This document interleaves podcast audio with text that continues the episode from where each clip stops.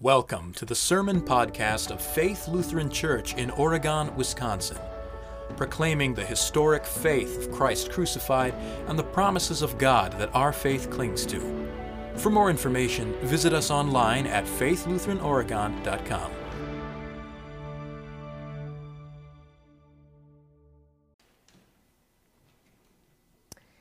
The inscription on Psalm 51 that we sang earlier is this To the chief musician, a psalm of David, when, the, when Nathan the prophet went to him after he had gone into Bathsheba.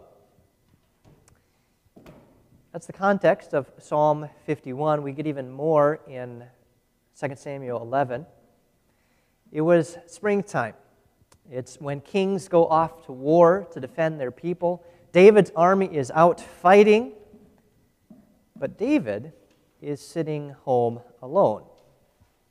And as someone who is sitting home alone, not doing what he's supposed to do, he does what many men at home do. He starts to secretly fantasize and covet what he doesn't have. He goes to his palace roof and he looks down on his kingdom, and, and from there he sees a girl, Bathsheba, bathing on a rooftop near the palace. So he lusts after her. Then he sends for her, even though she's married to another man, Uriah, uh, who was out at war. He was in David's army. David then commits adultery with Bathsheba, fornicating with her outside of marriage.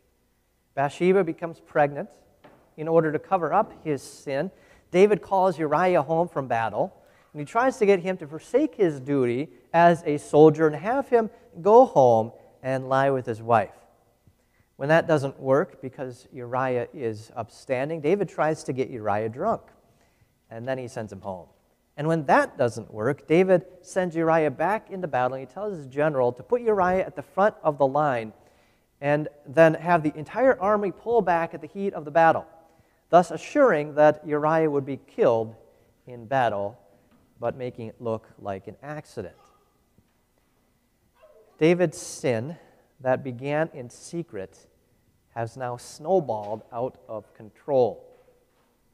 So Nathan the prophet goes to David and he shows David his sin, telling David a parable about a man who, who steals and kills another man's prized and beloved sheep.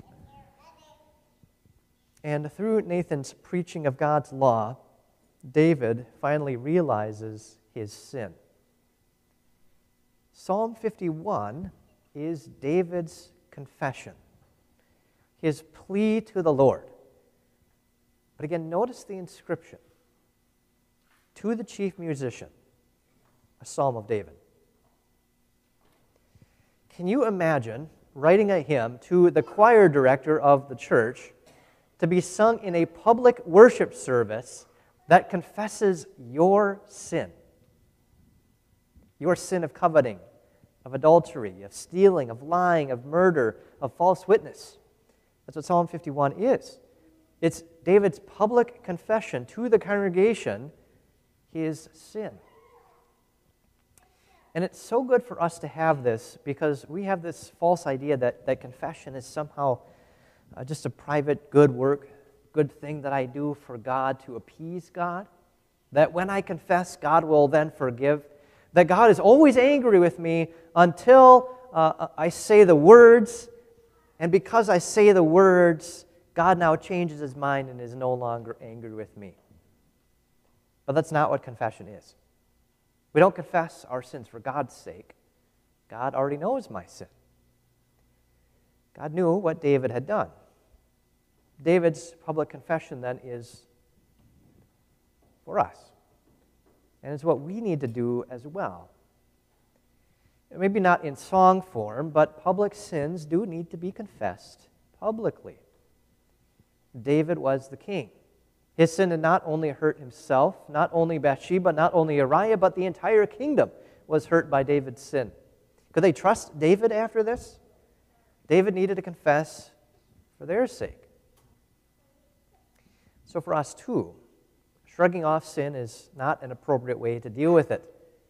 No sin, no matter what we try to tell ourselves, no sin ever just hurts me. That's often what we think. Well, this doesn't really hurt anybody else. No, all sin hurts at least someone else, and usually many more, like a snowball effect. But look at what David confesses to God Have mercy upon me, O God, according to your loving kindness, according to the multitude of your tender mercies. Against you, you only have I sinned and done this evil in your sight, that you may be found just when you speak and blameless when you judge. Although David's sin was against even his entire kingdom, it really ultimately was a sin against God. Because all sin, every commandment that we break, is really a breaking of the first commandment. We make ourselves another God. We fear, love, or trust something more than God. And usually that is ourselves. We fear getting in trouble, we love pleasure, and we trust our own cunning or our ability to deal with or hide our own sin. We fear, love, and trust ourselves. All sin is a sin against God.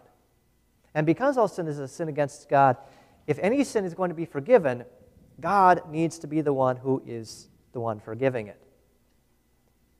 But notice David confesses that God is not an angry judge who, who is just smirking in heaven, waiting for you to confess how badly you've messed up. No, God wants you to confess your sin so that you can be rid of it. God is just.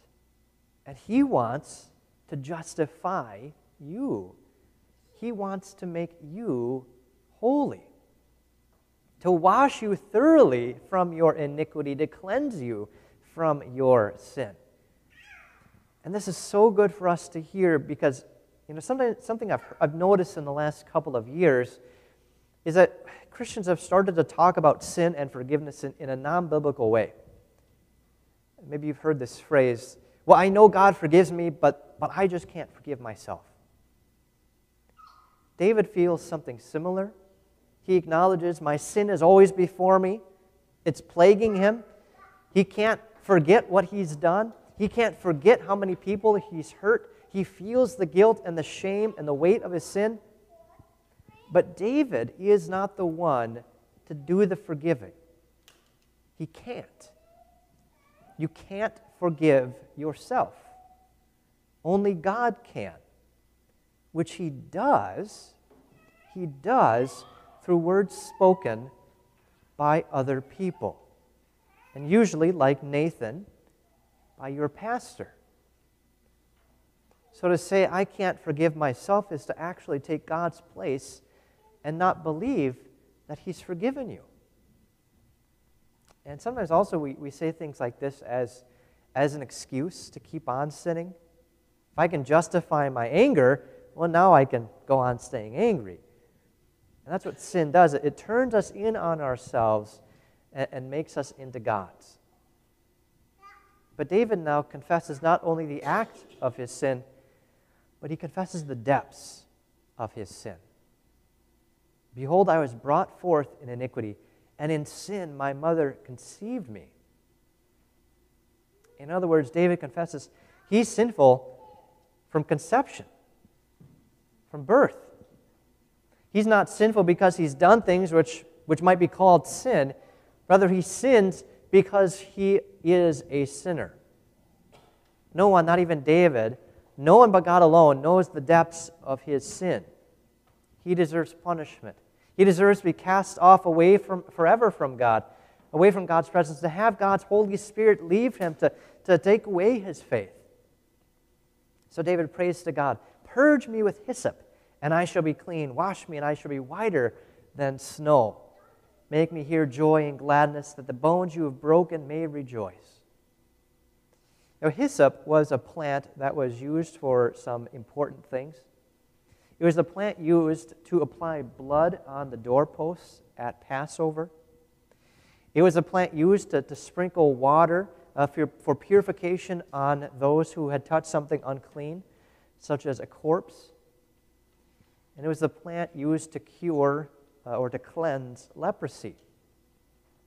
So the idea is that by God's hand alone, the merits, the, the perfect life and innocent suffering and death of the Messiah, the Lamb of God, are applied to David. The blood of Jesus through the, through the hyssop plant, through the water, and the word for us that's baptism, holy baptism, is sprinkled on us to remove the stain of sin, to be the antidote to death, and even to heal our bodies. David mentions the bones that God has broken. Again, in our modern day, we forget the, we forget the physicality of our faith. And we think we can be a good Christian in our minds, like David staying home and, and shirking his duties. But sin does not just stay in our minds, sin actually does affect our bodies. That's why putting ashes on our heads is such a powerful reminder. All sin does eventually result in death. To dust you and I came, and to dust we shall return. And on a more immediate scale, the failure to conform your life to God's design and order of things may actually bring on physical problems. David's body, his physical body, felt the crush of spiritual anguish. He feels in his body what he has done. So, even his body, David asks God to heal. Make me hear joy and gladness, that the bones you have broken may rejoice. Then we come to this familiar section, which we sing many Sundays after we've heard the Word of God, just like David heard the Word of God preached by Nathan. Create in me a clean heart, O God and renew a steadfast spirit within me. Do not cast me away from your presence, and do not take your Holy Spirit from me. Restore to me the joy of your salvation, and uphold me by your generous spirit. This is what God wants to do. This is what God does do. He desires us to have a clean heart. He wants us to have a renewed and steadfast spirit. He does not want us to be cast off. Remember how God went to Adam and Eve in the garden after they sinned. God wanted to bring them back. God wanted, to, wanted them to recognize their sin so they could receive His love. God wanted them uh, to give the Holy Spirit to them, and, and God wants to give the Holy Spirit to us to create faith in our hearts, faith which believes that our sins have been forgiven. God wants to restore to us the joy of salvation. Christianity is not supposed to be a drudge where every day you get up worried about what you have or have not done. Have you done enough to please God? Well, no, but Jesus has. And you're forgiven. You've been forgiven. That's what Nathan told to David. So let me say that again. By the authority of God, my holy office, I forgive you all your sins in the name of the Father, Son, and Holy Spirit. You are forgiven. You don't need to worry about pleasing God because Jesus already has. Lift up your hearts, enjoy your forgiveness, enjoy your salvation.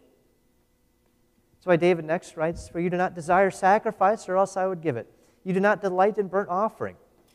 We can't buy God's love. We can't buy God's forgiveness. We can't confess our way to earn God's forgiveness. We can't work our way to earn payment for our sins. Rather, the sacrifices of God are a broken spirit and a broken and contrite heart.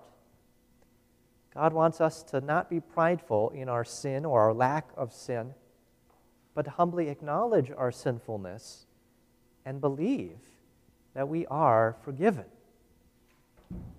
And so then we have this beautiful promise These, O God, you will not despise.